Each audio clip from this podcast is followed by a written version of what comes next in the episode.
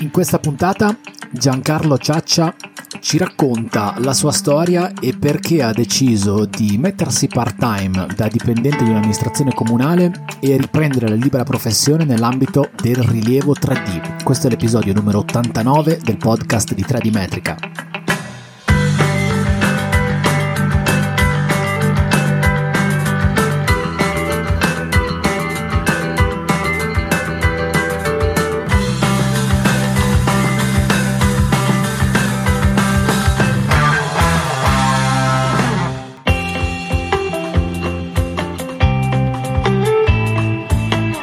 In questa puntata del podcast c'è un'altra storia che raccontiamo, mi fa piacere che ci siano adesioni all'appello che ho lanciato un po' di tempo fa sulla volontà, la voglia di raccontare delle storie, proprie esperienze professionali.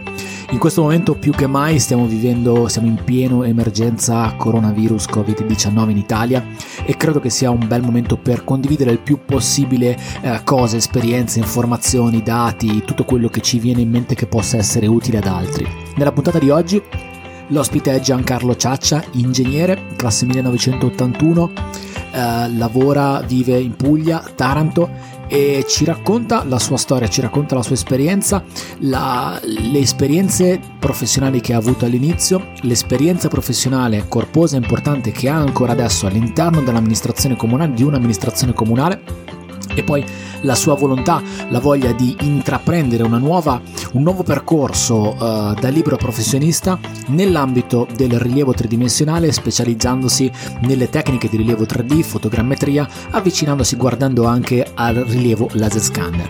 Tutto questo nella chiacchierata che abbiamo fatto insieme, ti ci lascio subitissimo, ti ricordo solo che il mio riferimento online è www.3dmetrica.it. Tu sei eh, classe 1981, ingegnere per l'ambiente e il territorio. Già sono due cose che ci accomunano molto. Io sono giusto un paio di anni più vecchio di te, classe 1979, ingegnere per l'ambiente e il territorio. Domanda così perché io avevo tantissimi compagni di corso pugliesi a Bologna. Dove hai studiato? Io ho studiato al Politecnico di Bari. Ok, quindi tu sei eh, rimasto in Puglia. Sì, sì, sono rimasto in Puglia, assolutamente. E eh, vai, dimmi, dimmi raccontami dimmi. Tua, il tuo percorso dopo la laurea. Allora, io subito dopo la laurea, per subito intendo che mi sono laureato venerdì e il lunedì ero già al lavoro. Fantastico. Eh, in, immediatamente dopo eh, ho già cominciato a frequentare degli studi tecnici eh, dove ho incominciato a comprendere quella che è la, la vita reale dopo la vita teorica degli studi universitari e sono rimasto nell'ambito di, di uno o due studi tecnici per un paio d'anni. Dopodiché ho fatto la scelta, uh, di, scelta di, di, vita, mi sono sposato, ho deciso di andare a fare un lavoro un attimino più gratificante dal punto di vista economico, ho fatto il, uh, il ponteggiatore, ho fatto il magazziniere mm. e poi sono ritornato nell'ambito uh, tecnico-teorico, diciamo così, presso, a lavorare presso un'azienda di ingegneria, un SRL di, di ingegneria, dove ho fatto il modellatore 3D in ambito metalmeccanico eh, per, uh, per, un paio d'anni più o meno.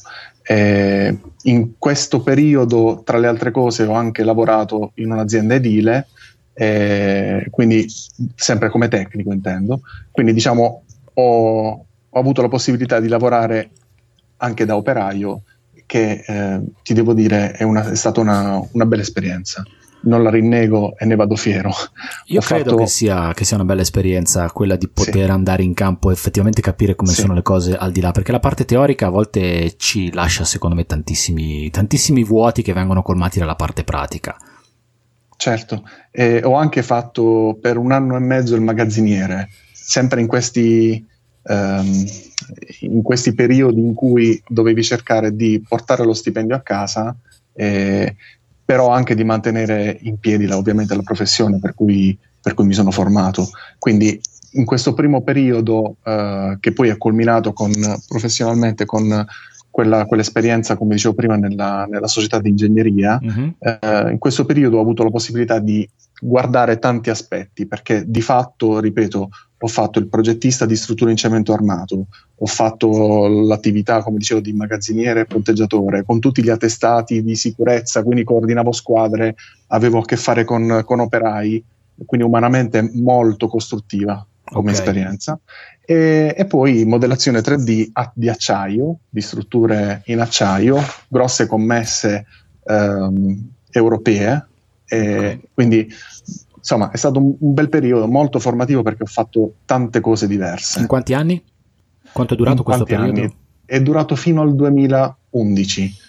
È durato fino al 2011, okay. da, quindi dal 2006 al 2011. Quindi 5 anni, anni, belli densi sono stati, cioè c'è, sì, c'è stato un bel sì. po' di cose dentro. Movimentati, sì, movimentati, eh, però tu, tutte esperienze belle, tutte esperienze belle. Non rifarei lo stesso percorso, ti dico la verità. Okay. Poi nel, nel 2011 eh, vedo una, un bando per, eh, del comune di Taranto eh, per, cercava, con cui il comune cercava delle figure professionali, degli ingegneri ambientali.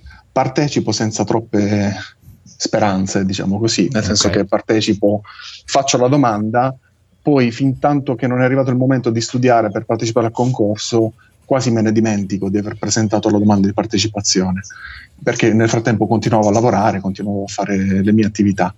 Quando è arrivato il momento in cui è partito il percorso selettivo, ovviamente ho quasi abbassato la saracinesca del lavoro in quel momento e, e mi sono messo a studiare veramente tanto e devo dire grazie a Dio è andata bene e a fine 2011 sono entrato nel comune di Taranto come funzionario tecnico okay. eh, presso una direzione, la direzione ambiente sostanzialmente. Ok, quindi è quasi una decina d'anni che sei all'interno del comune di Taranto. Esattamente. Ok, ehm, area ambiente uh, in un comune come quello di Taranto, che comunque è un comune gro- grosso, quindi non stiamo parlando di comuni piccoli, è un comune che immagino che abbia anche un bel po' di criticità per il fatto di essere grosso in sé per sé. Um, area ambiente, che cosa vuol dire? E nello specifico di che cosa ti occupi? Allora, nello specifico, come settore ambientale ci occupiamo di quei, quelli che sono i procedimenti classici dell'area ambientale, che sono le, le VIA, le VAS e le AIA. Mm-hmm. Uh, io in particolare mi occupo di, di, grandi impianti, di grandi realtà industriali che qui non mancano. E per il comune di Taranto sono referente, eh, sono stato e sono tutt'oggi referente per, nella commissione ministeriale IPPC, quindi okay. lavoriamo al ministero per il comune di Taranto per i grossi impianti di competenza statale, di competenza intendo ambientale ovviamente. Okay. faccio parte dell'osservatorio ministeriale della, per l'ILVA sostanzialmente. Se, se, non so se, avete, se hai avuto modo di seguire sì. anche, anche, in questi giorni se ne, se ne parla, se ne parla sì. la questione ambientale dell'ILVA. Ci sono varie, vari ruoli da ricoprire e nello specifico lo faccio io. Poi ci occupiamo okay. di bonifiche, ci occupiamo di, di, lavori, tutti i lavori che hanno a che fare con, uh, con l'ambiente. Uh, io in particolare ho ricoperto nel passato eh, ruoli di RUP, eh, responsabile unico del procedimento, di direzione lavori, um, di, per esempio di impianti di selezione rifiuti, okay. oppure uh, direzione lavori per uh, lavori relativi a bonifiche.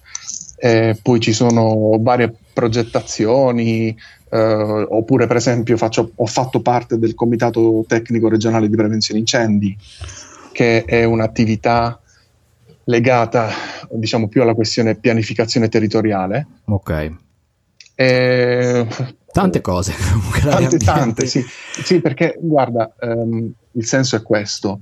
Uh, I dipendenti degli enti pubblici sono pochi, mm. i ruoli sono talmente tanti e talmente variegati che veramente bisogna avere la capacità di eh, giostrarsi fra tutte le, le, varie necessità che l'ente ha. Eh, per dirtene qualcuno, ho fatto il consigliere di amministrazione di una partecipata del comune. Ok. Uh, faccio parte del, del COC, del, oggi si, si, sente tanto parlare di COC. Sì, il centro operativo. Del, esatto, okay. comunale di, per la protezione civile, sono preposto per la sicurezza al comune e, e così Cioè, quindi, insomma, eh, c'è, da, c'è, tanto da lavoro da fare. Quanti abitanti ha il comune di Taranto? Quanti abitanti gestite in termini di amministrazione comunale? Siamo poco più di 200.000. Ok, quindi bel, comincia a essere un bel numero. Eh, eh sì, numero. Mi è capitato sì. di recente di fare un paio di interviste di chiacchierate. Adesso ho sempre il vizio di dire interviste, ma interviste non mi piace. Di chiacchierate qua per il podcast con uh, Luca Lucchetta e Massimiliano Piras, due, intervi- due chiacchierate diverse. Luca Lucchetta è stato sì. sindaco di comuni e presidente di comunità montane nel Bellunese. Abbiamo fatto anche una sorta di, di an- provato a fare una sorta di analisi sulla situazione degli enti pubblici. L- il suo caso era un caso sicuramente diverso dal tuo, anche in termini di mh, territorio, perché erano piccole piccole comunità locali molto piccole, 400-500 abitanti nell'ambito montano, sparpagliate, il tuo è un caso diverso perché sono un, una, un unico comune molto grande in un territorio diverso. Però lui faceva e anche Massimiliano Piras che si confronta spesso con le soprintendenze facevano entrambi um, hanno, hanno, tratto entrambi le conclusioni o comunque hanno fatto delle considerazioni relativi, relative alle disponibilità estremamente limitate che hanno gli enti locali in questo momento e quindi um, hanno mm, messo l'attenzione sul fatto che Mm, soprattutto Luca Lucchetta diceva mm, non è così banale gestire un'amministrazione comunale dal di fuori sembra tutto uh, tutto un incartamento, tutto una, diciamo, un rallentamento generale, ma non è proprio così perché le risorse sono poche. Dal tuo punto di vista riscontri questa cosa oppure comuni così grossi hanno delle dinamiche diverse in termini di risorse? No, eh, io confermo, confermo questa, questa visione perché in effetti ce ne stiamo rendendo conto in questi giorni. L- l'esempio è calzante, ehm, le attrezzature sanitarie che servono eh, vengono destinate dove c'è più bisogno. Cioè la domanda... Ti interrompo la... un secondo Giancarlo, giusto per, per fissare il punto perché nel podcast non è, mai, non è, mai, banale perché a volte uno ascolta il podcast tempo dopo la registrazione. Certo. Noi stiamo registrando questa puntata a fine marzo 2020, siamo in piena emergenza nazionale eh, coronavirus Covid-19. Ti ho interrotto per precisarlo perché così almeno abbiamo anche certo. un riferimento temporale. Certo, le, le risorse a disposizione sono sistematicamente inferiori alle necessità e questo vale per tanti settori, dal punto di vista eh, quello più, più, personale che seguo io, è per esempio per i rifiuti. La gestione dei rifiuti è un'attività che richiederebbe molte più risorse di quante ce ne sono a disposizione. Eh, questo vale in tutti i settori, quindi i comuni in effetti devono decidere dove destinare le risorse disponibili, facendo sempre delle, delle scale di... Anche, quando dico risorse intendo anche risorse umane, certo. non solo strumentali, non solo economiche. Eh, quindi le risorse disponibili vanno destinate secondo una, una scala di priorità, che in, in una certa maniera è poi il lavoro della politica, dare le priorità esatto. con le esatto. risorse a disposizione. Chiaro, e... chiaro. No, eh, quindi allora è un quadro che, che, si conferma in diverse aree geografiche e a diverse dimensioni delle, degli enti locali e dell'amministrazione. Però la tua sì. storia mm, non si fe- professionale non si ferma all'interno del comune di Taranto e poi ci ritorniamo sul comune di Taranto perché poi vorrei chiederti un po' di cose legate a, a come viene gestito, come viene visto la tecnologia che avanza in termini di rilievo. Perché tu hai fatto un passo, di recente hai fatto un passo uh, avanti di lato, dimmi tu come preferisci chiamarlo, nel senso che hai fatto una sorta di, hai fatto uno step in più professionalmente. Sì, ho fatto una, una scelta professionale che a tanti può sembrare, è sembrata folle, cioè nel senso che ho deciso di eh, posizionarmi in, in part-time come rapporto di lavoro con l'ente locale. Prima eri full-time? Con, assolutamente. Prima era full, es- esattamente full-time. Ok. Quindi eh, sono passato part-time e ho aperto, ho riaperto quello che un tempo era lo studio tecnico ehm, con l'autorizzazione dell'ente, ovviamente perché norma obbliga a essere autorizzati a fare questo, eh, faccio la libera professione e mi occupo di, di rilievi. Ok, quindi adesso tu hai mh, mm, stai percorrendo due strade, nel senso che sei ancora all'interno dell'area ambiente del comune di Taranto, però parallelamente ti dedichi anche al, al rilievo come libro professionista. Esatto, esatto. Quindi proseguo la mia attività all'interno dell'ente, eh, facendo, affrontando le stesse problematiche che affrontavo prima e contestualmente in settori, in ambiti diversi, ovviamente, dove non ci deve essere nessun tipo di incompatibilità, certo. evidente, evidentemente, eh, posso procedere a, con la libera professione, con, con, l'attività che tu tanto bene spieghi. Ti ringrazio. Uh, mentre, mentre, raccontavi di questo tuo passaggio, tu stesso uh, hai, hai detto um, può sembrare strano, credo che tu ti riferissi al fatto che uh, la tua situazione mm, prima di, questo, di questa upgrade, chiamiamolo così, pre- ti vedeva come uh, dipendente all'interno di un'amministrazione pubblica con un, il, chiamiamolo tra virgolette, il famoso posto fisso e una retribu- una, un, un, un contratto full time e hai deciso di um, alleggerire diciamo quella parte lì per dedicarti a qualcosa che non ti garantisce una continuità di, di, di lavoro, non ti garantisce una continuità di introiti, non ti, non ti garantisce uh, la stabilità uh, che, che, che, tutti conosciamo per quanto riguarda il lavoro di dipendente. In questo momento, cioè, il, questo, io, uh, questo mio non è un giudizio in nessun tipo, eh, per cui io rispetto il lavoro di tutti e quindi è soltanto però un dato di fatto, nel senso che tu hai comunque fatto una scelta che in alcuni casi per alcune persone potrebbe sembrare strana. Perché hai fatto questa scelta? Ho fatto questa scelta perché ehm, nell'arco della, di questi ultimi anni, eh, innanzitutto sono partito dalla, da, una, da, una, passione che è quella per, per i droni. Eh, diciamo questa passione è andata parallela e non, non, non, è nata con la finalità di fare qualcosa nello specifico, era una passione. Contestualmente negli ultimi anni ho visto che alcune delle, delle, attività, soprattutto quando mi sto riferendo alle attività di direzione lavori o di responsabile unico del procedimento fatte, avrebbero beneficiato di, dei rilievi che oggi io propongo a terzi, ad altri. Mm-hmm. Nel senso che eh, nel corso dell'esecuzione di, di questi lavori eh, avere a disposizione, ad esempio, una nuvola di punti eh, con la densità di informazioni che contiene, eh, beh, avrebbe consentito a me, per esempio, direttore dei lavori, magari um, più agilità nei controlli dell'impresa. Chiaro. Un esempio, sto facendo un esempio, ma potrei dire tante cose in questo. Quindi, ehm, consapevole di questa, eh, di, di questa possibilità, mi sono approcciato al mondo dei droni senza, senza sapere dove sarei arrivato.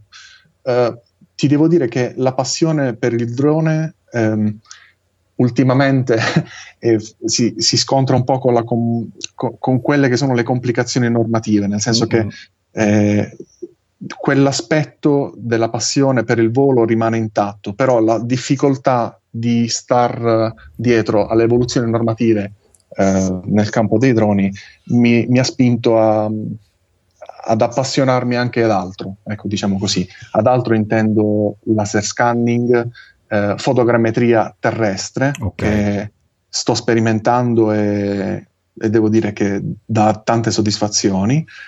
Ovviamente, laddove mi è possibile, mi piace tantissimo lavorare col drone, perché è, una, è, uno dei pezzetti, è uno, de, è uno strumento, eh, come tu sai meglio di me, è uno strumento impareggiabile e laddove è possibile preferisco sempre volare col drone. Eh, laddove la, la, situazione si complica per tante ragioni, eh, mi devo attrezzare, quindi mi devo, devo, devo, essere capace di sostituire il drone con, con qualcos'altro.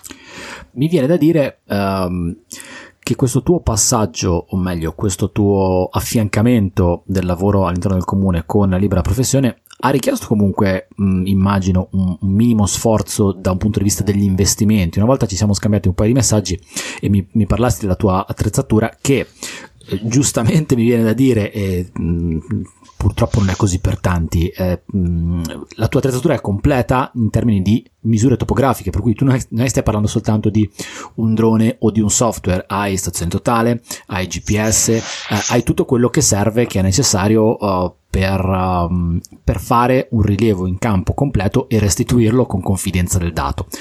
Eh, però immagino che da un punto di vista dell'investimento non sia stato banale. Ora sappiamo tutti che il mercato dei droni ultimamente, negli ultimi anni mi intendo, uh, permette di accedere a delle macchine a dei costi tutto sommato contenuti. Il mercato della topografia non è proprio così. Uh, hai parlato anche di laser scanning, qui siamo ancora su un'altra fascia di strumenti in termini di un'altra fascia di prezzo rispetto a, a quelli che possono essere mm, strumenti per la topografia, GPS e stazioni totali. La mia domanda è questa, mm, non so, forse un po' provocatoria, mm, valuta tu. Um, la tua idea è quella di uh, proseguire su questo diciamo dualismo oppure non escludi che uh, questa tua passione possa portarti eventualmente a dedicarti full time alla libera professione uh, in questo senso? Se vuoi puoi anche non rispondermi. No per l'amor di Dio è una domanda che mi faccio spesso anch'io perché in effetti la risposta non l'ho, nel senso che ehm, quello, che mi ris- quello, che mi dico sempre tra me e me, quello che dico tra me e me è che dipende da come risponde il mercato. Cioè se il mercato, eh, il mercato che m- mi sto creando dovesse rispondere così tanto bene da rendere, eh, cioè è un calcolo aritmetico che va fatto, è un calcolo logico questa volta. Se il mercato che ehm, dovesse risultare dalla mia attività può offrirmi sostentamento eh, in maniera sostitutiva rispetto a, al lavoro fisso, perché non pensarci Chiaro. a lasciare il lavoro fisso? Cioè, eh, nella vita le scelte vanno fatte anche con razionalità. Ehm, e non è detto che il posto fisso oggi sia le, le, la scelta più razionale. Ecco perché, però questa è una mia considerazione certo. personale. Eh, capisco chi può pensare che è follia, lo capisco bene, lo capisco bene. Sono punti eh, di vista. Sono punti di vista, però ho ritenuto e ritengo che può essere un peccato almeno non provarci. Eh, siamo in un momento storico particolare, io questo ci tenevo a dirlo in questo tuo in questo incontro con te. Siamo in un momento storico in cui eh, ci è data la possibilità di accedere a talmente tante informazioni che perdere l'occasione di formarsi e crescere in un settore che, che ti piace, che può darti anche soddisfazione dal punto di vista economico, anche in prospettiva, a fronte di sacrifici, come sono sacrifici quelli che ho fatto e sto facendo per poter avere la strumentazione che mi serve, e beh, eh, sarebbe un, veramente un grande peccato. Noi viviamo un momento in cui ehm, è possibile accedere a tantissime nozioni, anche evidentemente tramite 3D metrica, e, e poter crescere in un settore nuovo, in un settore diverso. non me lo potrei por- perdonare professionalmente, ma anche come persona, di non averci provato. Capisci? Sì, sì, assolutamente. Condivido tutte le parole, dalla prima all'ultima che hai detto. Sono perfettamente d'accordo con te. Quando, ecco perché poi, scusami, prego. Um, no, giusto per sapere, quando hai fatto, uh, quando, hai inizi- quando hai riaperto, diciamo, lo studio, giusto in termini temporali, uh, per capire di quanto tempo stiamo passando, anche per capire un po' come funziona il mercato e che impressione hai avuto dal tuo mercato. Allora, io ho cominciato, uh, ti dico tutti, i, tutti, tutti, gli episodi che mi sono capitati. Okay. Ho, mi sono, mi sono, ho, deciso di partire con l'aspetto, dai droni come ti dicevo prima, con l'aspetto eh, attestato di competenza e quant'altro nell'estate passata. Okay. Quindi tutto molto velocemente. Io ero, è un settore che stavo seguendo, come ti dicevo, per passione e studiando da tempo. A un certo punto mi sono deciso Uh, tra la primavera e l'estate uh, ho concluso l'aspetto drone, quindi uh, ho acquisito l'attestato di competenza, ho, ho acquistato il, l'APR e, um, e, poi verso la fine del 2019, stiamo parlando di novembre, ho riattivato la partita IVA sostanzialmente. E nel frattempo, subito dopo, anzi chiedo scusa, subito dopo ho, ho acquistato la, uh, la strumentazione topografica. Okay. Quindi da fine 2019 ad oggi con il vuoto di questi giorni, Certo. noi, ho, ho visto che in effetti mercato ce n'è. Ok, Mercato ce n'è, ehm, è un settore che mh, credo che come pochi possa crescere nel futuro, perché leggevo in un webinar di questi giorni, eh, piccola parentesi, in questi giorni c'è una quantità di informazioni che gira tra corsi online che è- sarebbe un peccato perdersi, vero. quindi in- invito tutti a, a formarsi il più possibile in questi giorni. Ehm, quindi dicevo, in uno di questi corsi ho, tra le altre cose, sentito che nel- negli ultimi tre anni si sono, sono stati creati il 95% dei dati eh, a livello globale, cioè i dati di qualsiasi natura a disposizione dell'uma- dell'umanità sono stati creati negli ultimi tre anni. Ora andiamo verso un periodo in cui l'acquisizione dei dati sarà sempre più l'elemento principale e ma, mi permetto anche la gestione, poi, perché poi acquisire un dato Esatto. eh, e non gestirlo, vedi ad esempio GIS, eh, cioè, non, non avrebbe senso. Quindi credo che dal punto di vista del mercato questo settore sia mh, assolutamente in crescita, perché ci sono, è talmente trasversale eh, stiamo vedendo gli esempi di chi sta replicando valvole per eh, medicali in Esatto, questo periodo con la stampa 3D. esatto. Eh, arrivare al modello, al modello da mandare in stampa 3D eh, tramite laser scanning è una cosa, è una- un'attività che cinque anni fa, almeno per me, era fantascienza. E non oso immaginare la curva di crescita di- delle tecnologie che ci sarà da qui a cinque anni. Quindi bisogna, dal mio punto di vista, parlo di me, devo farmi trovare pronto, devo eh, assolutamente crescere anch'io insieme a queste tecnologie per poter offrire qualche servizio ed essere sul mercato. Questo è, il- è lo spunto che mi ha detto ok, adesso è il momento, sganciamoci, Partiamo. partiamo. Formalmente, eh, per un dipendente di una pubblica amministrazione è complicato, è non complicato, è semplice, si va via lisci eh, fare quello che hai fatto tu, nel senso che tu hai, hai citato prima il fatto che comunque l'amministrazione ti deve autorizzare a fare quello che stai facendo. È una procedura standard, richiede delle complessità, come è stato il passaggio? No, non è, non è stato difficile, nel senso che una volta in part-time si chiede l'autorizzazione per esercitare, in quanto ingegnere iscritto a un albo professionale, eh, si chiede l'autorizzazione ad esercitare la libera professione. Ovviamente, come dicevo prima, garantendo la, la terzietà del lavoro della libera professione rispetto alla- all'attività professionale, Ok, quindi, all'attività, pardon, all'attività eh, comunale. quindi prima eh, si richiede il part-time e dopo ehm, L'autorizzazione. l'autorizzazione.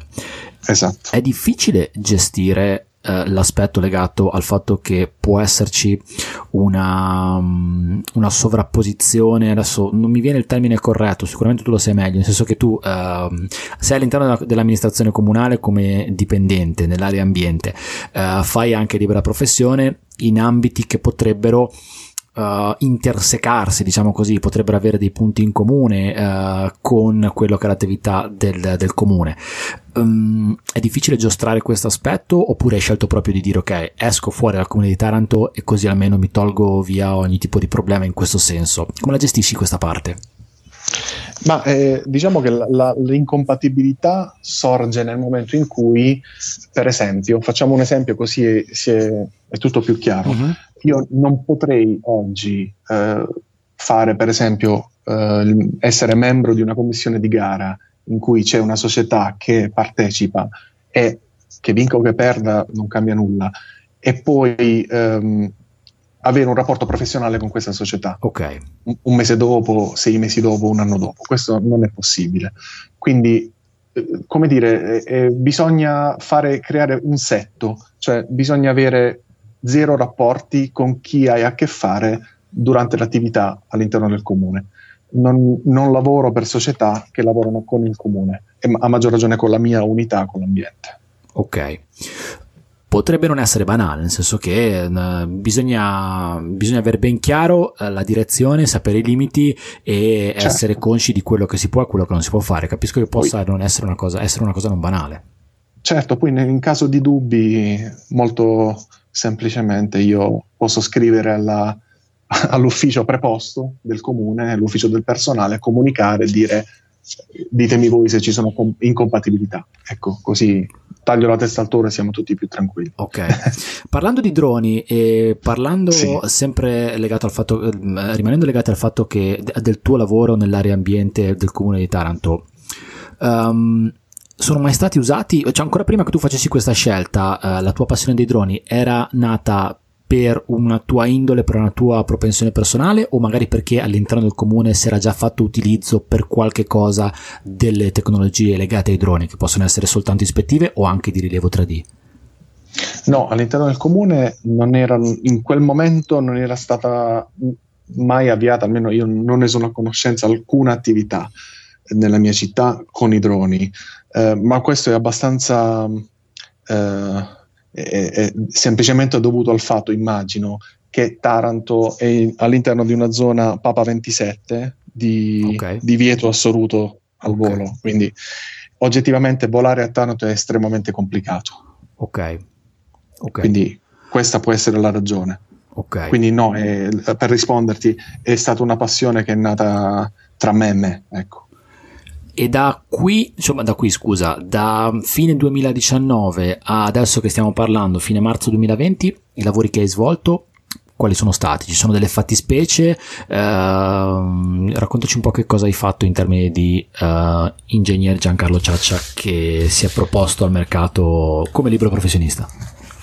Allora, ho realizzato uh, degli, dei lavori uh, all'interno di un comune limitrofo per, okay. una, per un professionista, quindi per, una, per, un, per un, altro ingegnere, eh, che doveva rilevare l'andamento plano altimetrico all'interno di una realtà, di una realtà cittadina per motivi tecnici okay. legati alla, all'acquedotto. Okay.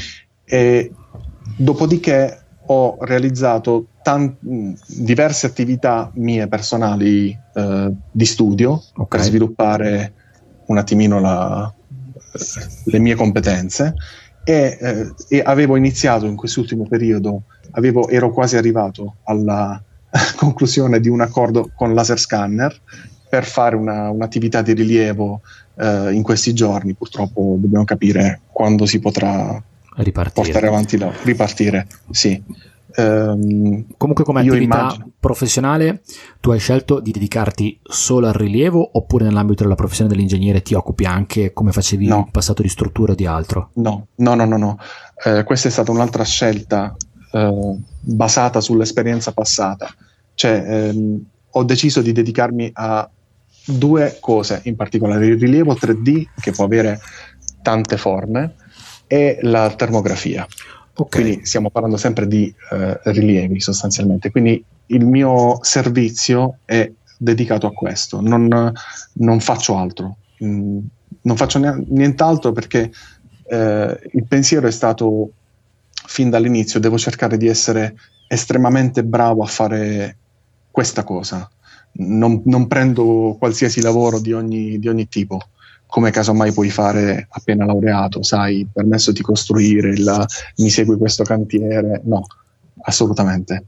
Ho deciso di dare un taglio netto al mercato eh, perché credo che possa essere una strategia vincente sono perfettamente d'accordo. Se ti specializzi, il mio punto di vista è che se ti specializzi su, una, su un argomento, su una tecnica, su qualcosa, può sembrare a, ad altri che stringi la forbice dei tuoi possibili clienti, in realtà secondo il mio punto di vista, um, sprechi meno energie, sprechi meno risorse e migliori poi le tue competenze e quello che è il servizio che puoi dare in quel, in quel campo. E alla lunga, secondo me, la scelta è una scelta che, che paga. Almeno nel mio caso, è una scelta che ha pagato. Um, ho ricevuto personalmente delle, delle critiche, no, dei dubbi sul fatto che avessi smesso di fare progettazione di opere di difesa dal disastro idrogeologico, eh, stringendo così il campo dei clienti. In realtà, poi, eh, anche, va anche secondo me molto all'indole di, di chi lavora, quindi eh, se, se, la specializzazione ti porta a lavorare in un campo che ti appassiona, credo che questo sia un po' una sorta di bingo, no? Perché alla fine... Eh, eh ti pesa tutto molto di meno e si affronta tutto quanto con entusiasmo, che mi sembra di sentire, nel senso che tu sei nella fase uh, che ti auguro di rimanerci sempre in questa fase in cui sei estremamente entusiasta e mi è piaciuto il fatto che tu hai detto ho investito un po' di tempo a fare delle, delle prove, dei test. Um, la domanda che ti faccio adesso proprio riguarda questo. Tu sei un ingegnere classe 1981, ci siamo laureati uh, con il solito sistema universitario, quindi con un sistema universitario che adesso non so bene se le cose sono cambiate oppure no, però almeno mh, il mio corso di laurea la mia università mi, mi, ha dato tante cose, nel senso che mi ha, mi ha, dato un metodo, mi ha insegnato a fare, a capire dove poter approfondire, come approfondire, ma non mi ha insegnato a fare un lavoro.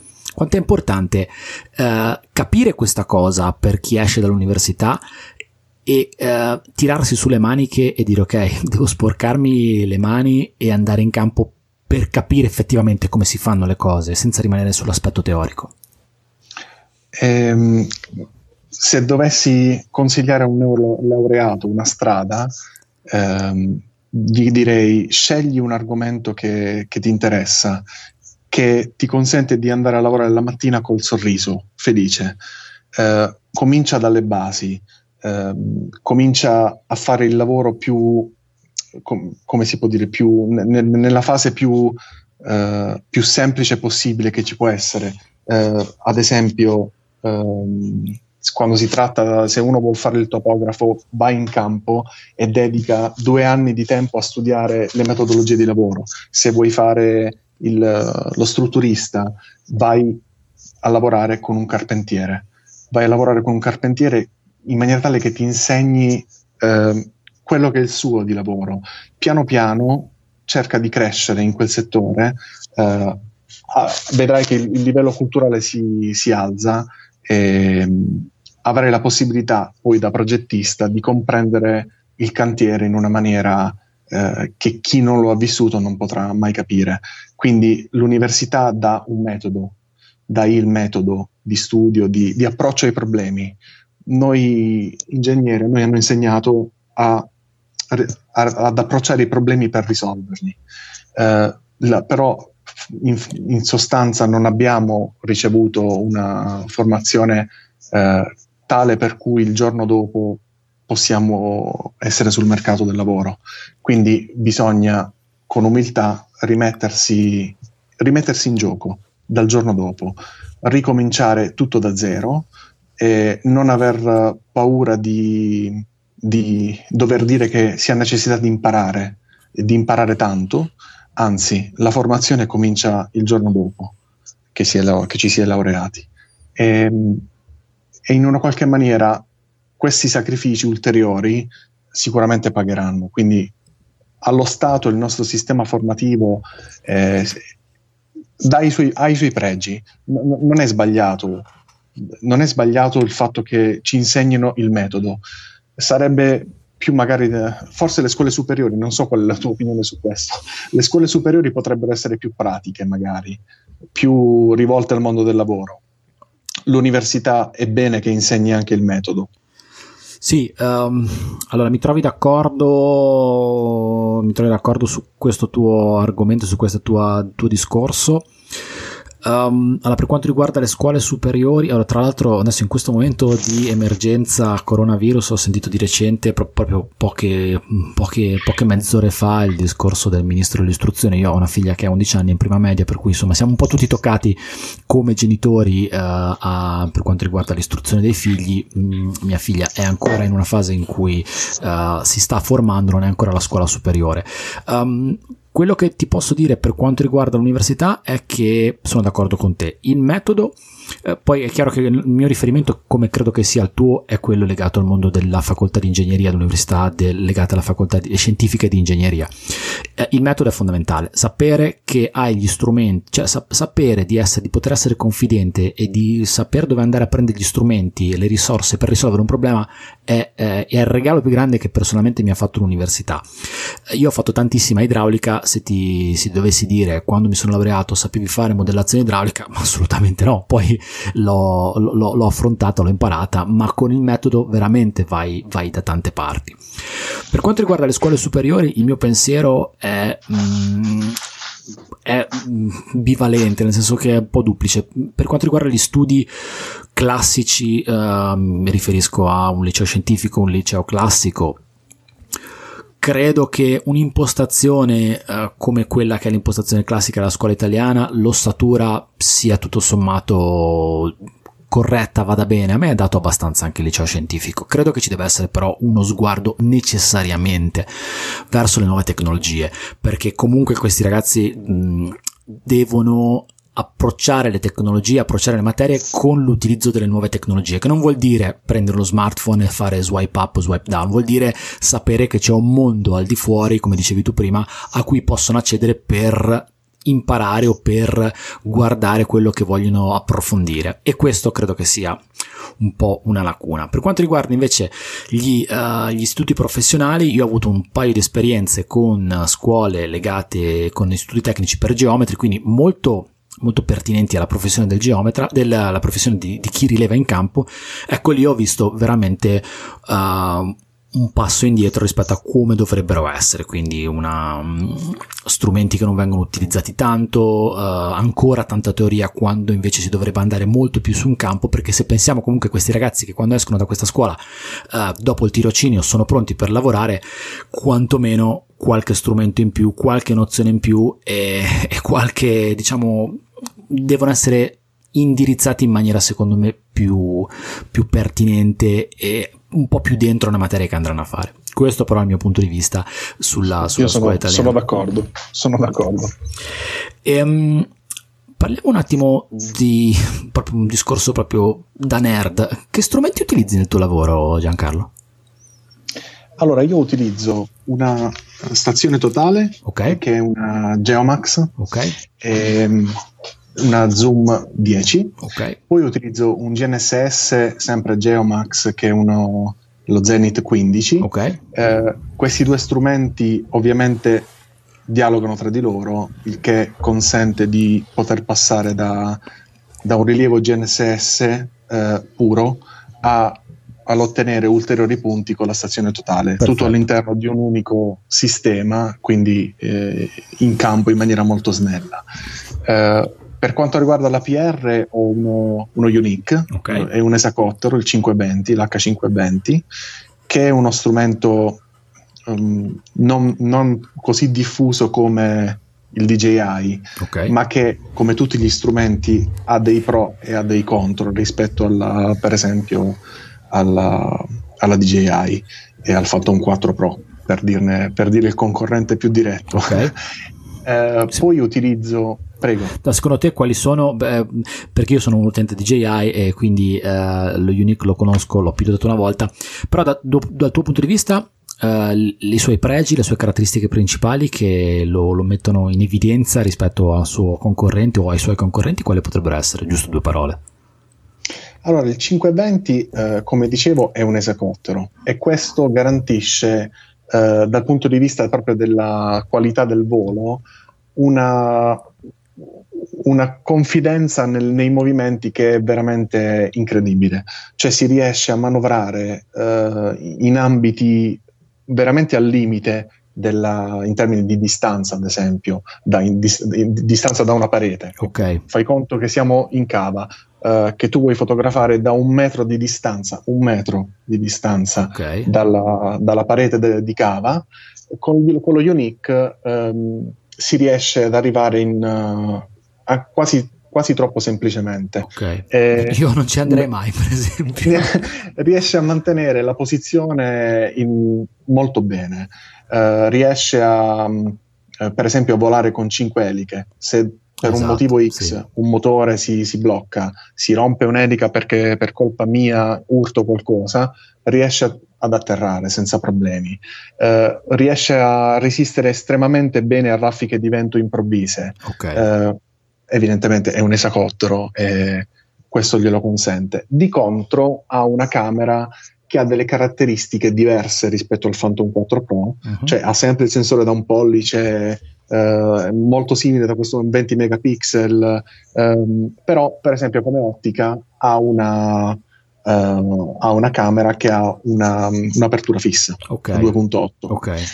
e ha l'otturatore di tipo uh, rolling shutter non è globale come quello okay. della, del Phantom 4 okay. Pro. Okay. Sono tutte cose che um, se si conoscono si possono gestire.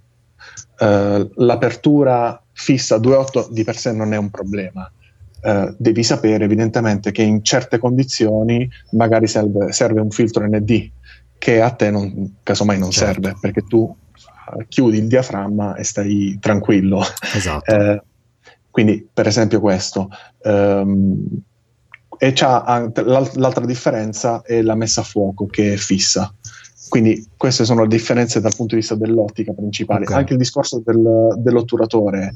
L'otturatore non è un problema nella misura in cui si conosce la, questa caratteristica, la si compensa lato software durante l'elaborazione structure from motion, okay. si deve compensare e bisogna soprattutto durante il volo mantenere una velocità più bassa di quella che è consentita a te, ad esempio. Okay. Perché soprattutto a quote basse, quote elevate non c'è tutta questa differenza. Quindi, ripeto, sono caratteristiche diverse. Ehm, ti dico la verità, quando l'ho, l'ho presi non, c'era, non era più in produzione il Phantom 4 Pro.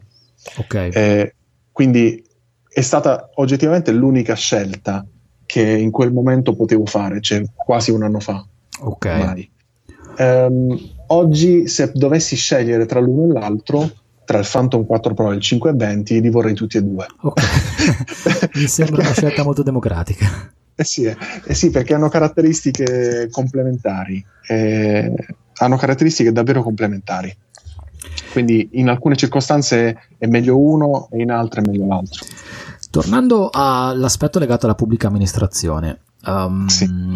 come tecnico e come uh, libero professionista che produce un dato tridimensionale, l- um, legata alla tua esperienza, anche se forse uh, non so se hai, se non so se tu, la tua area, l'area ambiente è più pertinente rispetto ad altre, però mi immagino che tu abbia, com, abbia avuto sicuramente abbia contatti con altri colleghi in altre aree. Come viene percepito da un'amministrazione un rilievo tridimensionale? È un oggetto che ancora viene lasciato lontano perché non si hanno gli strumenti per gestirlo? È una cosa a cui si guarda con curiosità ma si è sempre fatto in un altro modo, continuiamo a farlo così, oppure c'è interesse ed è un dato che viene richiesto? Allora, in questo ultimo periodo, e sto parlando veramente del 2020, sto vedendo le amministrazioni del territorio, compresa la, la mia, che stanno cominciando ad affacciarsi in questo settore. Okay. Cioè il dato 3D eh, finalmente eh, comincia ad essere richiesto, il che ovviamente dal mio punto di vista è, è un, un, doppio piacere, certo. nel senso che da, da, dipendente pubblico posso fare anche questo, diciamo così, eh, da libero professionista mi dà, mi dà la, la, consapevolezza che il settore eh, sta crescendo. Quindi sì, la, le amministrazioni stanno cominciando a ragionare anche su, sul dato tridimensionale. Eh, la speranza evidentemente è che si sappia farne un buon uso del dato tridimensionale, perché eh, spesso, ora parlo in generale dal, dal punto di vista italiano, ma lo vedi anche tu in altri settori, il dato tridimensionale viene spesso mortificato eh, richiedendo a chi lo produce di trasferirlo, uh, per esempio, in AutoCAD su, su un 2D. Piante, prospetti, cioè, molto, sezioni. Piante, prospetti, sezioni. E la, la, domanda che faccio io è che cosa lei ha chiesto a fare? Okay. qual, è stato, qual, è stato, il senso? E quindi, insomma, ci, vabbè, ma questa è una questione di, di tempo, ci vuole tempo, perché mm. uh, una nuvola di punti ha in sé qualsiasi informazione possibile dal punto di vista metrico, quindi qualsiasi ripeto, io la chiamo volontariamente mortificazione della nuvola nel trasformarla in 2D, eh, presto verrà, verrà, compreso che non ha nessun senso. Non ha nessun senso.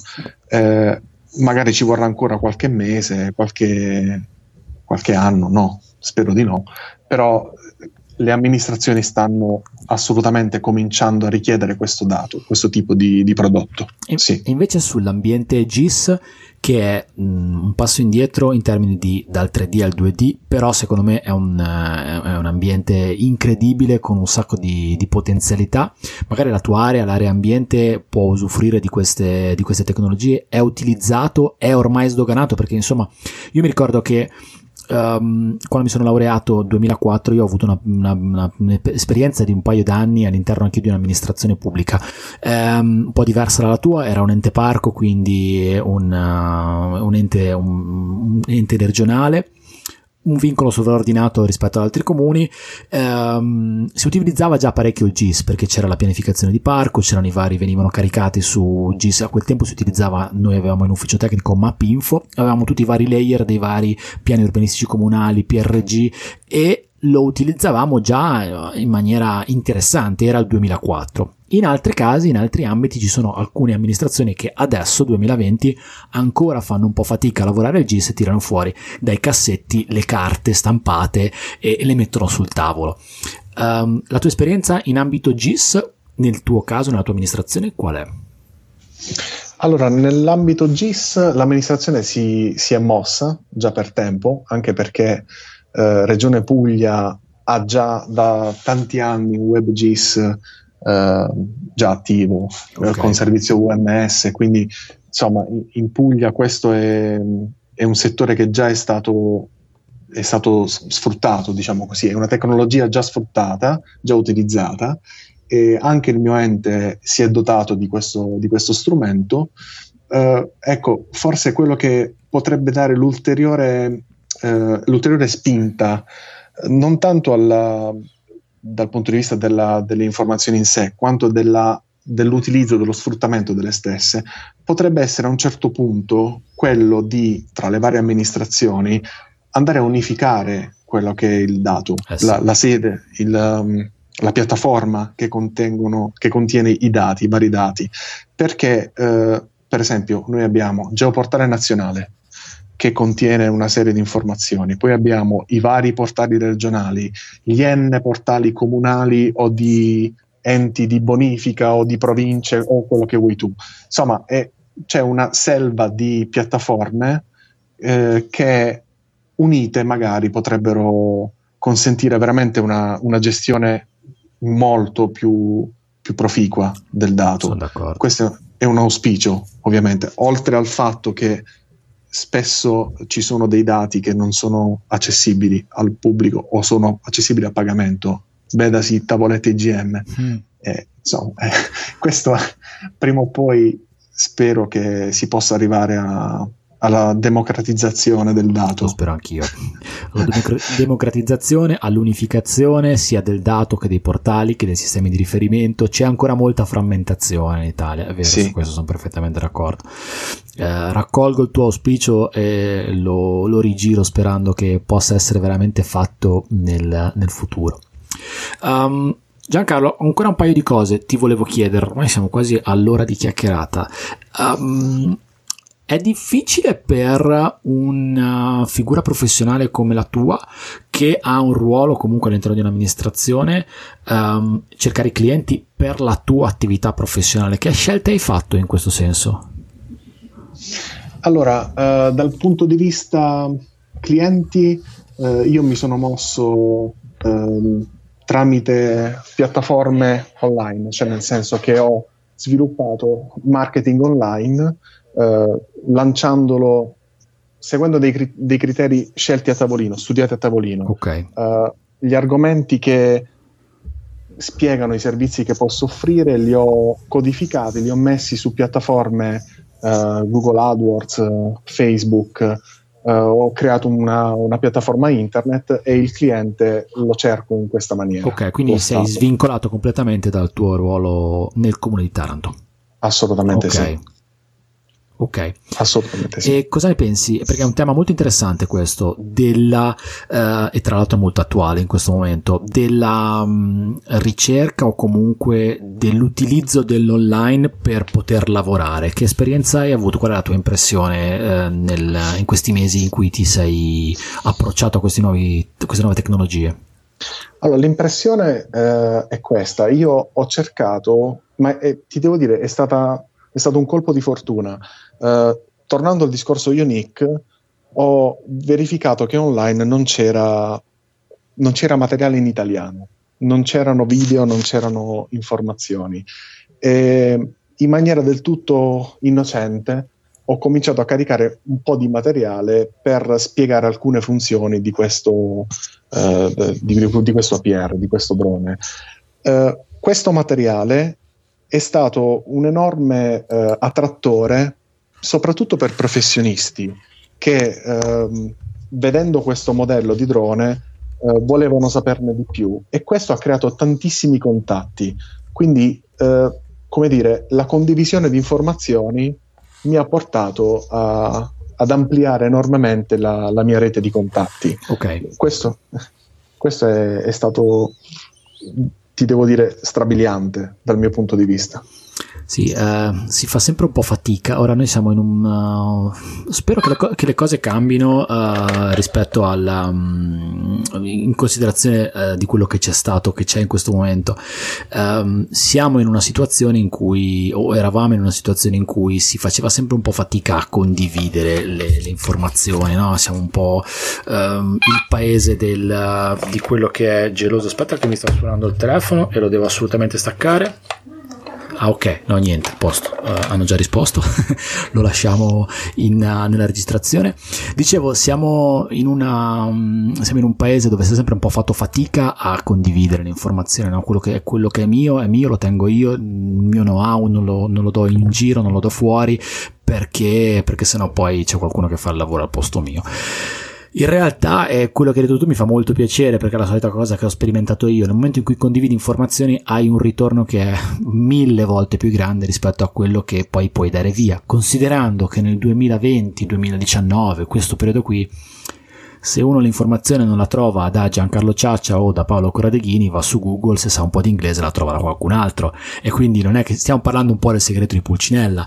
In realtà... Uh, l'approccio alla condivisione è un volano enorme. Mi fa piacere che tu abbia sperimentato questo, questa cosa direttamente sulla tua pelle e devo dire anche in tempi brevi perché tutto sommato uh, i tuoi tempi sono i tempi di risposta sono stati brevi considerando novembre fine 2019 adesso siamo a marzo sì. 2020 sì sì eh, tra le altre cose è anche abbastanza uh, strano dal mio punto di vista uh, verificare che su quell'argomento specifico di cui ti parlavo prima ho contatti, cioè accessi web al mio sito che è in italiano e che rilancia video YouTube, che va bene hanno i sottotitoli, però è sempre in italiano il video, da tutto il mondo. Canada, Stati Uniti, Cina, Polonia, Svizzera, quasi come che per questo argomento specifico ci fosse e ci sia una fame di informazioni eh, che io francamente non mi aspettavo. Poi, eh, come dicevi tu, l'argomento Unique H520 è, la, è, è, l'elemento comune. Poi ho preso contatti con tanti professionisti eh, con cui ho cominciato a parlare di altro, a scambiare opinioni, informazioni, a, a, prendere appuntamenti per incontrarci e fare dei lavori insieme. Insomma, sì, io condivido al 100% quello che hai detto. E trattenere per sé informazioni, ma già non aveva senso prima nel 2020 è, è follia, è, è follia, è, follia assoluta. La professione dell'ingegnere, credo, non so se tu sei d'accordo su questo, eh, la professione dell'ingegnere, come ce la ricordiamo vent'anni fa, forse anche dieci, non esiste più. Cioè l'ingegnere con lo studio tecnico chiuso nel suo studio, che il, prende il lavoro, fa il suo lavoro e lo consegna e non si guarda intorno, eh, non esiste più. Cioè oggi occorre necessariamente fare rete, e per, in, quando dico rete intendo rete di conoscenza fra di noi, occorre che quando uno va più avanti consenta agli altri di andargli appresso, perché alzare il livello di tutti, e ora ovviamente parlo da discente, alzare il livello di tutti è, è un arricchimento per, per la categoria, eh, n- non è assolutamente buono essere più avanti degli altri su un argomento. No, non, non, è, non è positivo, non ti dà nulla di più. Chiaro. È interessante questo punto di vista sull'arricchimento e essere più avanti degli altri, però condivido, condivido quello che hai detto, nel senso che um, l'ingegnere come lo intendevamo 10-15 anni fa non esiste più. Uh, aggiungo, in realtà tanti lo sono ancora come mentalità. Um, la cosa a cui si fa ancora un po' fatica adesso a, di, a, rendersi conto è la tecnologia in termini di comunicazione che supporta il lavoro delle persone. E quindi non si può prescindere dai mezzi di comunicazione che ci sono adesso che in questo momento tra l'altro ci stanno veramente facendo capire quanto sono importanti e quanto sono efficienti. L'hai detto tu stesso. In questo momento di crisi eh, di difficoltà per, per l'intera nazione non solo si stanno riversando online un sacco di, di proposte formative che sono accessibili tramite smartphone, sul divano, a casa, in cucina, con la tecnologia che abbiamo a disposizione. A questo proposito, Giancarlo, mh, mm, ti volevo fare, mh, devo chiedere una tua considerazione proprio attuale, estremamente di questo momento. Sì. Mh, mm, Stiamo vivendo un, un periodo difficile, uh, in questo momento siamo in emergenza coronavirus, siamo tutti fermi a parte alcune, alcuni casi particolari che persone che continuano a svolgere la loro professione. Um, sarà un periodo difficile, chissà ancora per quanto, io mi auguro per poco, però uh, tremo un po' dal pensiero di quando le cose potranno ripartire. Quando ripartiranno, uh, non sarà così semplice ripartire forse per alcuni un po' di più, per altri un po' di meno. Come la vedi questo momento storico in termini di libera professione? E magari è buono anche da un punto di vista di un tecnico che lavora all'interno di un'amministrazione comunale um, se potranno esserci delle ripercussioni da questo momento storico particolare. Uh, mai successo prima una cosa del genere quindi è davvero particolare. Certo. Allora dal punto di vista libera professione uh non c'è dubbio che insomma, eh, c'è difficoltà, sicuramente c'è difficoltà, come dicevo prima, anche nel mio caso specifico, quel, ciò che si aveva in cantiere eh, è congelato, è bloccato.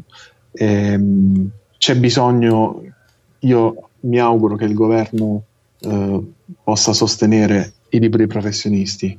Non, me lo auguro con tutto il cuore perché eh, oggettivamente è una situazione complicata.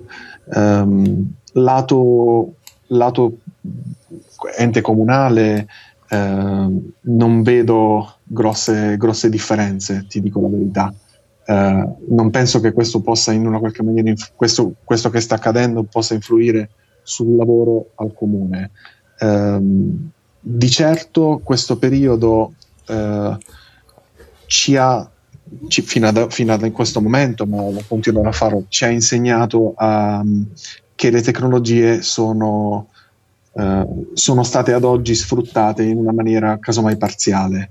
Ci ha insegnato eh, che possiamo e dobbiamo investire, come dire, un, un po' più del nostro tempo nel, nel, saper meglio utilizzare quello che abbiamo, ad esempio, perché mm. tutti noi ci siamo dovuti eh, accontentare di quello che abbiamo in questo periodo, per tante cose, per tanti aspetti, sotto tanti punti di vista. Quindi dal punto di vista umano è stato, molto, è stato ed è molto formativo. Eh, dal punto di vista professionale è duro, però con l'aiuto che auspico del, de, dello Stato e con questa attività fervente di formazione che c'è, eh, magari mi piace ved- vederle sempre positive le cose magari esce qualcosa di buono anche da questa situazione. Magari una cosa che si è ascoltata in più di diverso in questo periodo, in un webinar eh, a cui si è partecipato per noia, ci dà uno spunto per uh, investigare un nuovo settore nel nostro lavoro. Um, mi piace vederla così la situazione. È bello il tuo punto di vista che comunque mantiene l'ottimismo nonostante il periodo sia, sia oggettivamente complicato. Giancarlo, io ti ringrazio tantissimo di questa chiacchierata, del tempo che mi hai e ci hai dedicato. Ti chiederei a questo punto, in chiusura, di, visto che hai parlato della tua attività di condivisione online, di, di, lasciarci i tuoi contatti, dove ti troviamo, quali sono i tuoi riferimenti online, dove sei presente, le piattaforme, blog, io so già un po' di cose, però dici tu e lasciaci tu i tuoi indirizzi, poi mettiamo tutto nelle note dell'episodio. Certo, intanto grazie a te. Um, il, sito, il sito por- che ho creato, il portale, è www.ispezionionline.it eh, che ha anche una, una, pagina Facebook stesso nome, Ispezioni Online. Lì all'interno ci sono tutti i contatti personali che sono anche poi Telegram, c'è, sono, c'è il link al canale YouTube eh, che si chiama sempre Ispezione e Diagnosi. Eh, aspetta, aspetta, aspetta. Tutti... Ti stoppo un attimo. Hai detto ispezioni online, ispezione e diagnosi. Um, quale, quale ispezione pre... e diagnosi. Okay. Ispezione e diagnosi. Quindi allora, mi sono incartato. Ok, quindi facciamo un passo indietro. Eh, il, il, tuo blog, il riferimento online, ispezioni e diagnosi. E diagnosi. Sì, ok. Tutto attaccato, perfetto. Ok. E, ehm, lì ci sono anche tutti i collegamenti al canale YouTube, pagina Facebook, Telegram e quant'altro. Ok, quindi il tuo riferimento online ispezioni e diagnosi.it. Esatto. Ok. Giancarlo, io ti ringrazio davvero tantissimo, è stata una bella chiacchierata. Grazie Spero di averti ospite di nuovo nel podcast quando avrai, quando magari avrai qualche storia da raccontare di qualche cantiere, di qualche lavoro, di qualche rilievo particolare, tanto noi siamo sempre in contatto e, e sarà di nuovo qua, mi fa piacere ascoltare la tua testimonianza di nuovo. Grazie, con piacere.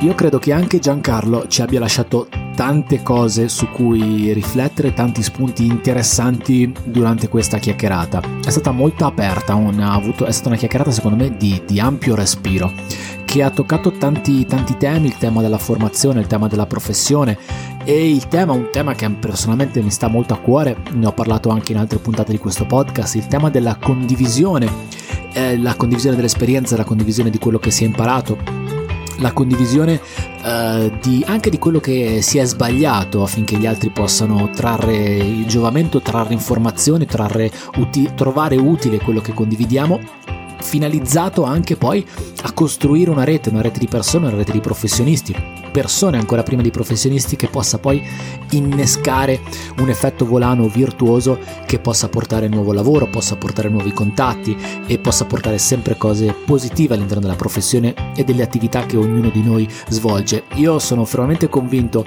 che se ciascuno di noi condividesse anche soltanto l'1% di quello che sa, si metterebbe online in questo momento, si parla tanto di condivisione di dati online, di webinar, di corsi, ne abbiamo parlati anche insieme, comunque si metterebbe online una quantità di informazioni enorme eh, a beneficio di tutti quanti. Per cui eh, ringrazio Giancarlo per la chiacchierata che abbiamo fatto insieme, per gli spunti che ci ha dato e sono sicuro che anche lui ritornerà nel podcast di 3D Metrica più avanti con altre esperienze, magari su qualche lavoro specifico. Uh, io lo rinnovo anche qua, anche in questo momento l'abbona- l'abbonamento non lo rinnovo, uh, il, l'appello a, a, farti avanti se hai una storia da raccontare, un'esperienza che vuoi condividere con me e con gli ascoltatori di 3D Metrica.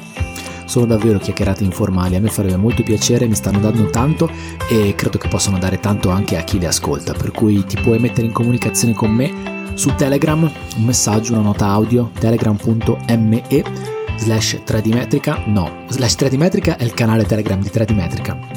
Il mio eh, contatto diretto è telegram.me slash Paolo Corradeghini. Se invece utilizzi altri canali, non usi Telegram, preferisci contattarmi in altri modi, all'indirizzo web www.3dmetrica.it trovi tutti i miei contatti, i miei profili social network personali, quelli di 3D Metrica, il mio indirizzo email, quindi sai, trovi modi per metterti in comunicazione con me diversi da Telegram. E mm, su 3dmetrica.it puoi anche, se vuoi, diventare un finanziatore di 3D Giancarlo Ciaccia è un finanziatore di 3D persone che hanno scelto di supportare l'attività di 3D nella condivisione di contenuti perché evidentemente mm, credono o comunque ritengono che quello che condivido online sia di utilità, sia di valore e, e valga la pena di essere sostenuto. È una scelta assolutamente libera, trovi tutte le informazioni 3dmetrica.it slash supporta.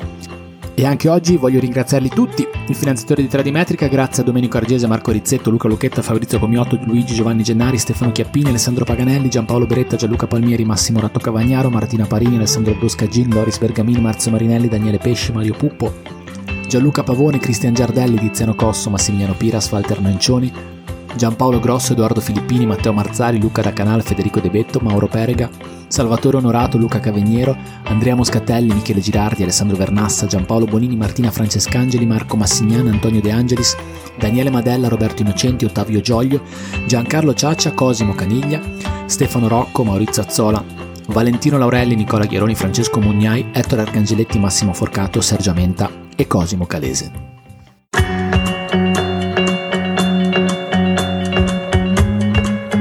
E io ringrazio anche te per essere arrivato, per essere arrivata ad ascoltare fino a qui, fino alla fine, questa puntata del podcast di 3D Metrica. Ti do l'appuntamento al prossimo episodio e ti saluto fortissimo. Ciao da Paolo Corradeghini.